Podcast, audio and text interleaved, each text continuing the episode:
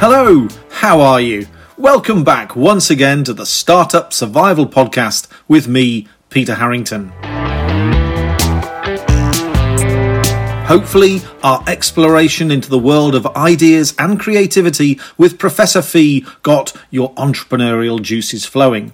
For me, Alistair's originality and energy makes him a standout thinker and communicator. Doubtless, hundreds, if not thousands, have benefited from his James Bond evenings and perspective gatherings on rooftop buildings. Over the years, my travels have allowed me to meet some quite extraordinary people. And another person I've met is best selling author and entrepreneur Diana Kander. And I'm delighted, through the marvel of the online airwaves, Diana is this episode's special guest. Diana is going to be sharing how startups, in fact, any entrepreneur, should conduct research so that an idea has the best chance of being turned into a product or service that people will pay money for. But before I introduce Diana, let me take you back to 2016. I was travelling once more with my selfless and long suffering SimVenture colleague Paul. Mexico was to be our final destination, but we first had to attend an event in California. Arriving at Los Angeles Airport, we duly hired a car and headed south to San Diego to participate in a four day exhibition. The two hour freeway drive along the sun blessed west coast was a joy, and San Diego proved to be one of the most delightful and eye catching of US destinations. Fortunately for us, our exhibition stand was very popular. People were keen to get their hands on an entrepreneurial simulation. I quizzed many stand visitors, but one conversation stands out in my memory. Wearing a light blue cap with the word Baltimore emblazoned in large black letters across its front, an elderly man talked passionately about the power of interactive, storified learning. And then he asked, Had I ever heard of Diana Kander? And more importantly, had I heard about her groundbreaking entrepreneurial textbook, All in Startup? Her book, he explained, had become so popular it was a New York Times bestseller. This was no standard textbook, he enthused. This gem of a read was a story, a fast paced novel, a thriller. For reasons I'll explain in a moment, I wasn't just curious, I was all in to know more. Sensing my heightening interest, my newfound friend then told me Diana was actually at the event right there in San Diego. Tipping his blue cap, he turned and told me he would go find her so he could introduce us. Great books stay in our minds. If you heard me talking about my disastrous caravan planner in episode 2, you'll also know I recommended the autobiography Body and Soul by Anita Roddick. I read this book in part because I had time on my hands back in 1989. I was keen to learn about business and entrepreneurship, but having just graduated, wasn't much fussed about standard textbooks. So when I also came across a book called The Goal by Eliyahu Goldratt, I couldn't put it down. To give you a sense of why The Goal was so compelling, let me quote what Amazon says about this novel blockbuster today. Alex Rogo is a harried plant manager working ever more desperately to try and improve performance. His factory is rapidly heading for disaster. So is his marriage. He has 90 days to save the plant, or it will be closed by corporate HQ with hundreds of job losses. It takes a chance meeting with a colleague from student days, Jonah, to help him break out of conventional ways of thinking to see what needs to be done. If you want to learn quickly about lean manufacturing theory and practice, I recommend you get the goal today. Turning textbooks into stories has a profound point I must share because the learning relates back to the neurology covered in episode 1. As youngsters, we are told stories. We love stories. Why? Because our brains find it much easier to process information that connects easily.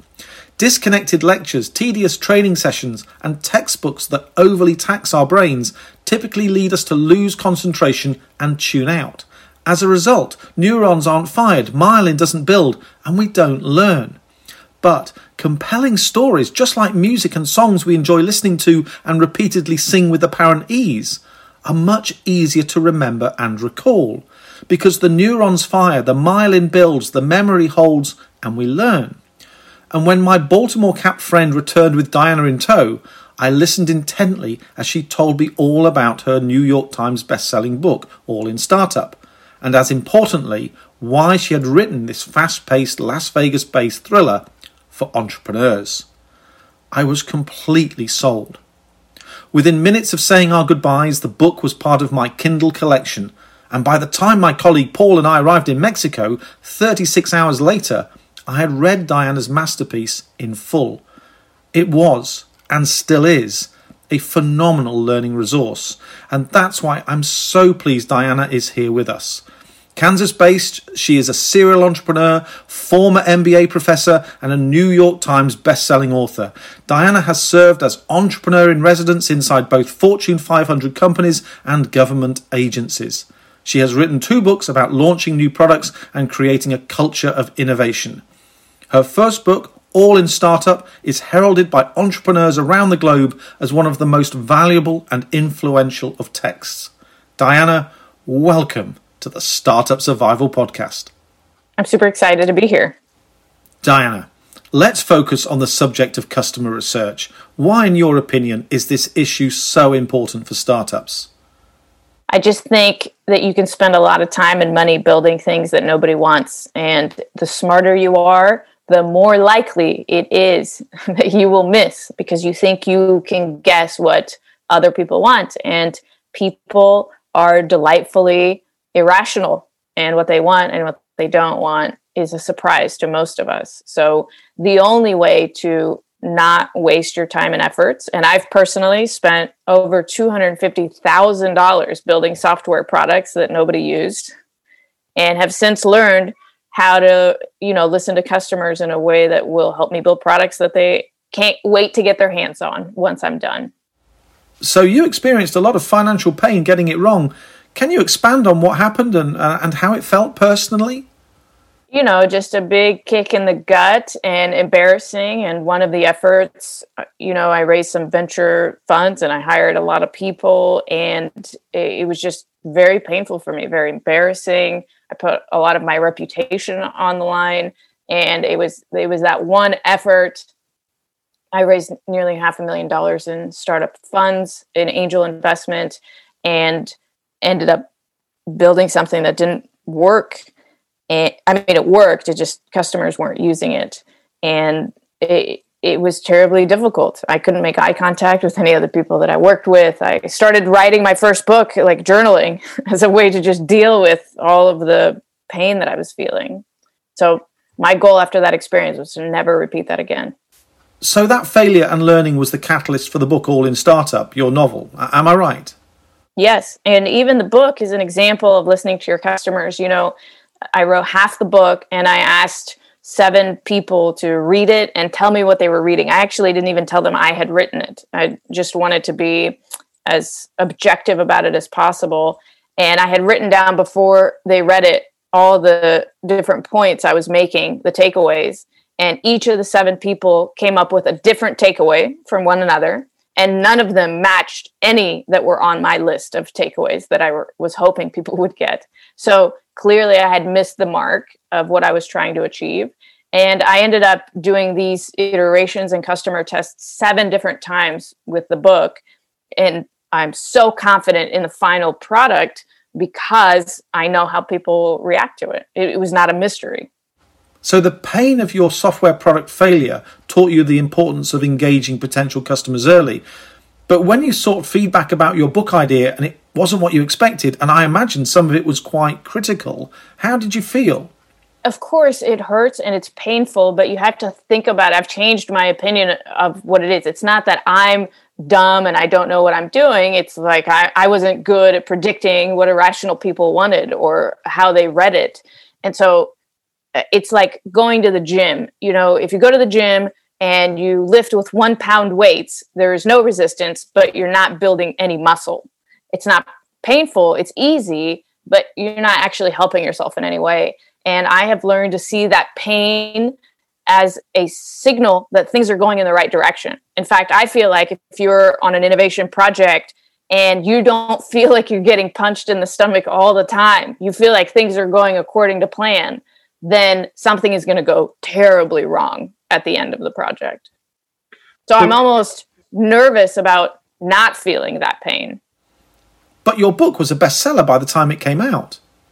Yes, but that's why, because, you know, the, the first several rounds of um, interviews, I changed the story, I changed the characters, I changed the points. Like it, it's complete, it's a completely different book than the first iteration. Let's come back to the book a little later. For now, Diana, why, in your opinion, do so many startups fail to do meaningful research? I actually think that a lot of startups they know enough now to know that they need to go out and talk to people, but they either go out and talk to the wrong people, like people who care about like their parents, their friends and family, or they communicate too much about the right answer. And and people are really really nice and they will lie to you. And most entrepreneurs will t- you know eat those lies up like cereal in the morning. Like they they love it. And so if you're getting nothing but positive feedback it means you're asking the questions incorrectly. It means that you're overly communicating. You know, like think about this, Peter. If I came to you and I said, Hey, I quit my job, I put my entire life savings into this widget.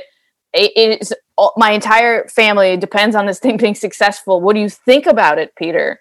There's no way you're going to be like, well, this doesn't make any sense. You're, you're going to say, this is great you know keep going with it because you don't want to be the one person who stops me in my tracks and regardless of whether people seek objective or subjective feedback i find startups often reject other people's opinions.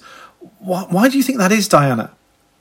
They have so much of their personal self-worth wrapped up in it. It's not a product that's independent of them. It is themselves. And so there's they have to believe in it. They have to put their all in it. And it's the people that can separate themselves and be like ah this could work. This could not work.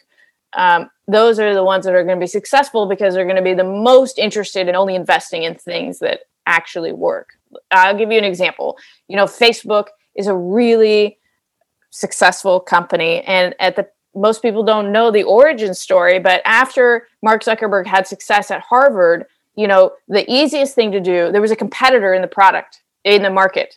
And Mark Zuckerberg went to the schools where there was a competitive product to make it more difficult on himself because he said, if we can be successful in those campuses, then we'll know we have something. And most entrepreneurs will say, well, let's just do the easy stuff. Let's let's grab the open uh, communities that don't have anybody. I don't want to make it difficult on myself. And the more roadblocks you can put in front of yourself and still go through them, that's how you know you have a product that people will pull instead of you having to push it on them. So, doing the feedback hard yards is much more likely to bring success. In your mind, Diana, who must startups talk to?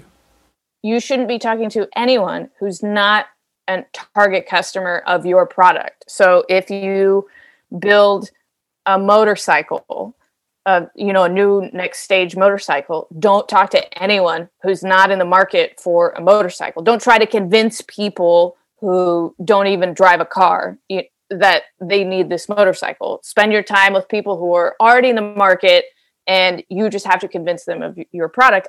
Otherwise you're going to be getting pretend feedback you know from people that don't actually matter. And it's your job to not only get feedback but figure out a line of communication to your target customers. If if you built a product for billionaires, something that you can only sell to billionaires, and you're like, well, I can't get any billionaires to talk to to interview, well, then you're probably going to have a really hard time selling your product when you're done with it. So this customer interview time is so important because it establishes your funnel of how to even get these kinds of people in front of you, whether you're selling to surgeons or anybody. Like can you actually get a hold of these people to be able to talk to them and what about prototype testing and customer experiments? Yeah i mean talking to people is good but running an experiment is even better. So if you have uh, one of the experiments that i love is um, if you have an app that you're developing go to wherever you're going to sell the app and try to sell it and see if people will download it before you have anything. And what you're trying to do is get to them to try to download it on their phone and get to a place where they can't find your app. And that sounds crazy, but let's say you spend $100,000 building the app and then your plan is to go to grocery stores and tell people about it. Well, just go to grocery stores and see if you can get anybody to actually take out their phone and do the thing that you think they're going to do and if you can get them if you can get enough people if you could say you know out of 100 people i'm going to get 10 people to get to the you know not found on the app store then this is worth some then i then i've got something. But most people they'll do research they'll be like there aren't enough apps like this so clearly there's a place for it. And maybe there's not enough apps because nobody wants it. And can you offer any insight on competitor research, Diana? People get so obsessed with competitive products and they position themselves against competitive products, but the vast majority of the time, your competitor is apathy, is a human being not doing any of those things. Them just using an Excel spreadsheet or their email to do whatever it is that your service provides. So usually there might be a lot of other people in the market, but the biggest market is nobody doing anything because they don't care to spend money on it. This second series is all about digging for startup truths. Diana's specific insight and advice is the gold you are after. And within her book, All in Startup, you'll discover the precise questions to ask and the importance and value of open questions. Closed questions like, What's your name? has merit, but the information you gain is very limited. And I've come to understand that the very best open question you can ask when seeking to learn more is why? This single word encourages the respondent to speak and helps you to dig deeper and understand motives and thinking in greater detail. Detail that can make the difference of getting it right and getting it wrong. But be very careful about leading people. Don't preface questions with statements like, This is my great idea, or I think my idea is going to be really successful. Otherwise, you are in real danger of collecting false information. And when you ask questions, ask one question at a time and use words and language that is easy to understand. And once you've asked the question, let the other person speak, show you are listening, and wherever possible, take notes. It may sound simple, but Diana doesn't hold back about the nature of this research challenge. The whole objective is to understand that people lie, and your goal is to trick them into telling you the truth. So you make it difficult to understand what the right answer to you is. You try to, um, you know, separate yourself from the project as much as possible, and you try to convince them that what you're really seeking is the truth and not just to make yourself feel better. So people really lie. Yeah, absolutely. Like think about um, I don't know if you're getting telemarketing calls, but you used to get a phone call from somebody and you know ring ring you pick up and they're like hey uh, do you uh, have any firefighters that you know? And you you're not thinking of answering this per- person's question because you know what they're after. They're trying to sell you something. So in your mind you're going through a rolodex of answers that could get you out of this phone call and those are like oh my god i just spilled some coffee. Oh my god my you know oven's on fire. I gotta go. Because you don't want to be mean. You don't want to say like stop you're a nice person. So you're gonna lie. And the easiest thing to say to somebody who's like put their life and soul into a product is good job. I would buy that. Like if you say no i don't like it they're going to argue with you and you know that. So the easiest way to end the conversation is to be like oh sure sure i would do that and and then you're done. So yes, people lie because they want to get out of the conversation and they're just nice people. Can you share a research tactic you use so respondents are more likely to say what they really think and feel? Yeah, whenever I'm working on a new business, what I'll say to people is somebody approached me with this business, with this product, and I'm thinking about investing now this person is kind of on my team to help me make a good decision about whether it's worth my time not like this is the best thing i've ever come up with I, am so in love with this idea like you have to stop yourself uh, somebody that i i know and respect called it infecting the other person You know, like if you, if you have an infection for this product or business, you can't infect others with it. You really want to know how they feel about it, independent of their relationship with you. Reading All in Startup, you'll discover early on that customers don't buy products or services, customers buy solutions to problems. So, whatever idea you have for your business, think about the problems you are solving. And you may want to ask yourself are these problems real or are they assumed problems that you need to check? Earlier, you heard Diana talk about customer apathy and the danger of assuming that because no one has invented a particular product or service means there's a gap in the market. Understanding real customer desire for your proposed solution is very important.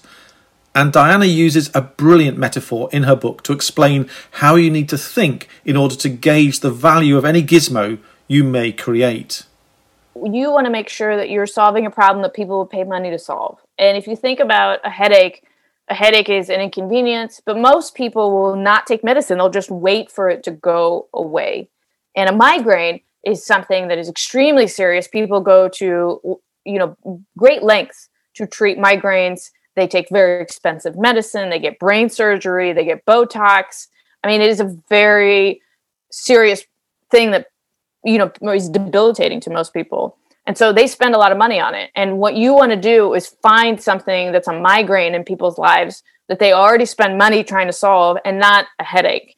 And the example that i use in the book is you know if i'm walking my dog and i have to stop and pick up after the dog um, several times that is an annoyance and i do not like it. But will I spend money to walk with a contraption that keeps me from putting my hand in a plastic bag? No, that's like more inconvenient for me. Or I found this like harness online that you could put your dog, you could put on your dog, it poops directly into a bag. That's just embarrassing. People would make fun of me.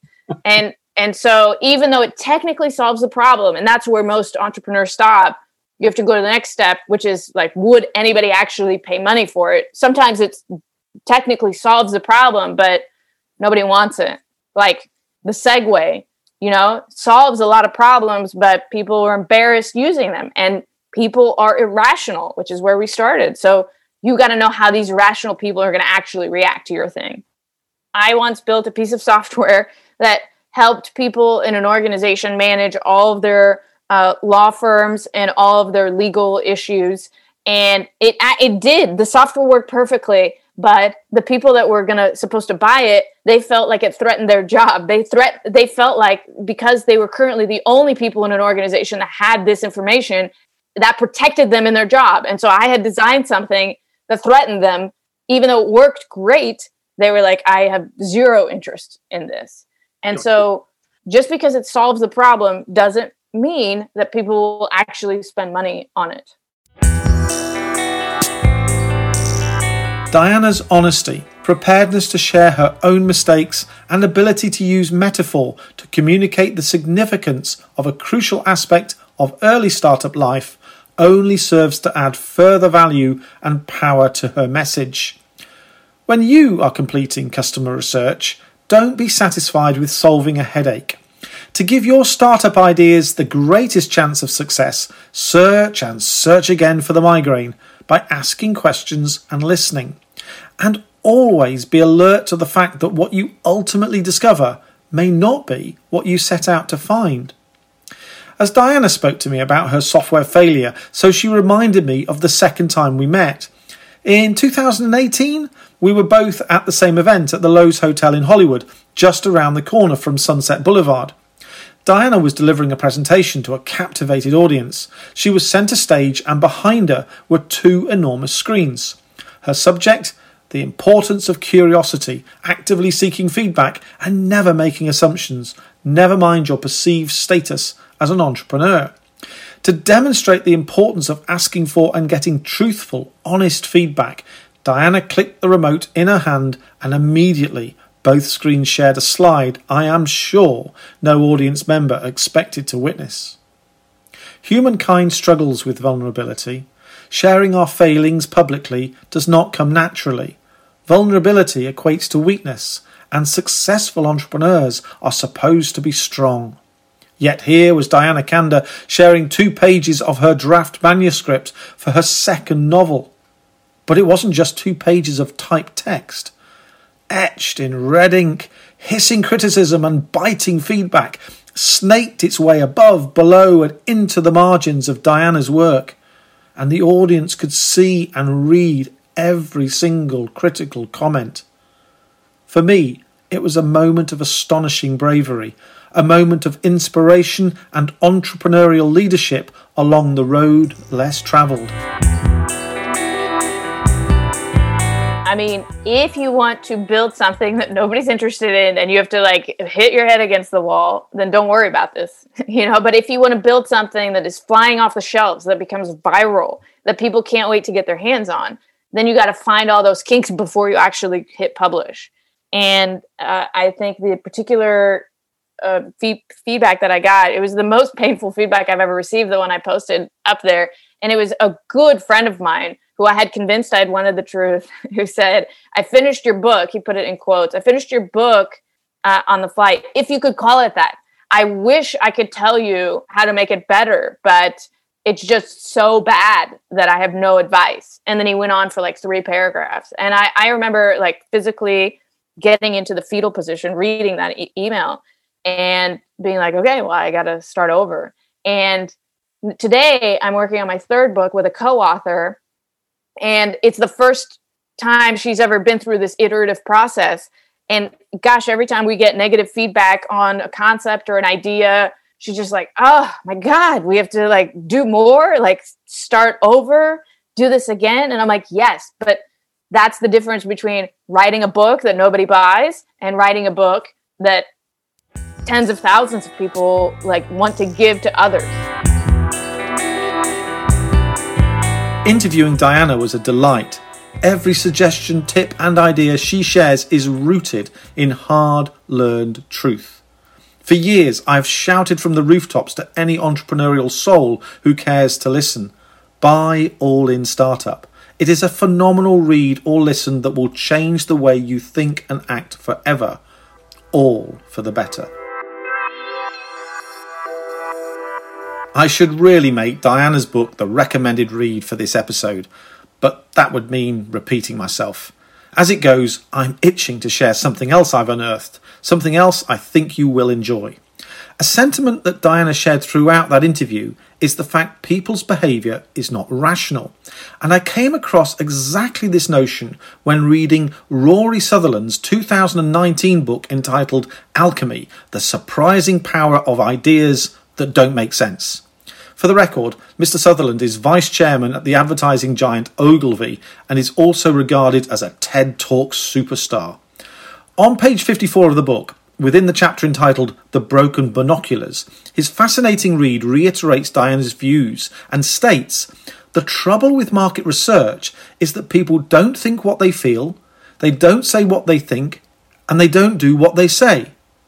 So take real care when asking those questions. And alchemy is packed with many examples of illogical and irrational behaviour and how bypassing reason can be your way forward. Alchemy is an adventure into a Lewis Carroll world of thinking that helps to explain irrationality and, more importantly, will help you to approach new ideas in a fresh and innovative manner. It is the perfect book to cement the thinking from both episodes 2 and 3. Well, that's just about it for this episode. But before we close, let's hear it from my very special guest, Diana Kander, who joined us all the way from Kansas. Thank you so much, Diana, for sharing your deep understanding of such an important subject. And a cheer for the home team too, to my producer Duncan Bennett's, researcher Chris Jackson, and to the sponsors Seed Jam Moths for the music. And of course, a nod to LSE Generate within the London School of Economics, and thank you to the SimVenture team for allowing me time out to do this. In the next episode, which will be published on Thursday, the 25th of February, I'm going to be talking with a very special UK entrepreneur who will be sharing her struggles and story through COVID. Believe me, this will be an episode not to miss. Meanwhile, your podcast feedback is not just welcomed, it's needed. Share what you really like and let me know the truth about what needs to be improved. Because as we know from Diana, asking for and getting honest feedback is one of the most important ways to go further and get better. I'd love to hear from you. And whether it's through the blog, Spotify, iTunes, or your channel of listening preference, I'd be delighted if you could rate, review, and subscribe. So until next time, my name's Peter Harrington, and this has been your Startup Survival Podcast. Go well, stay safe, and thank you.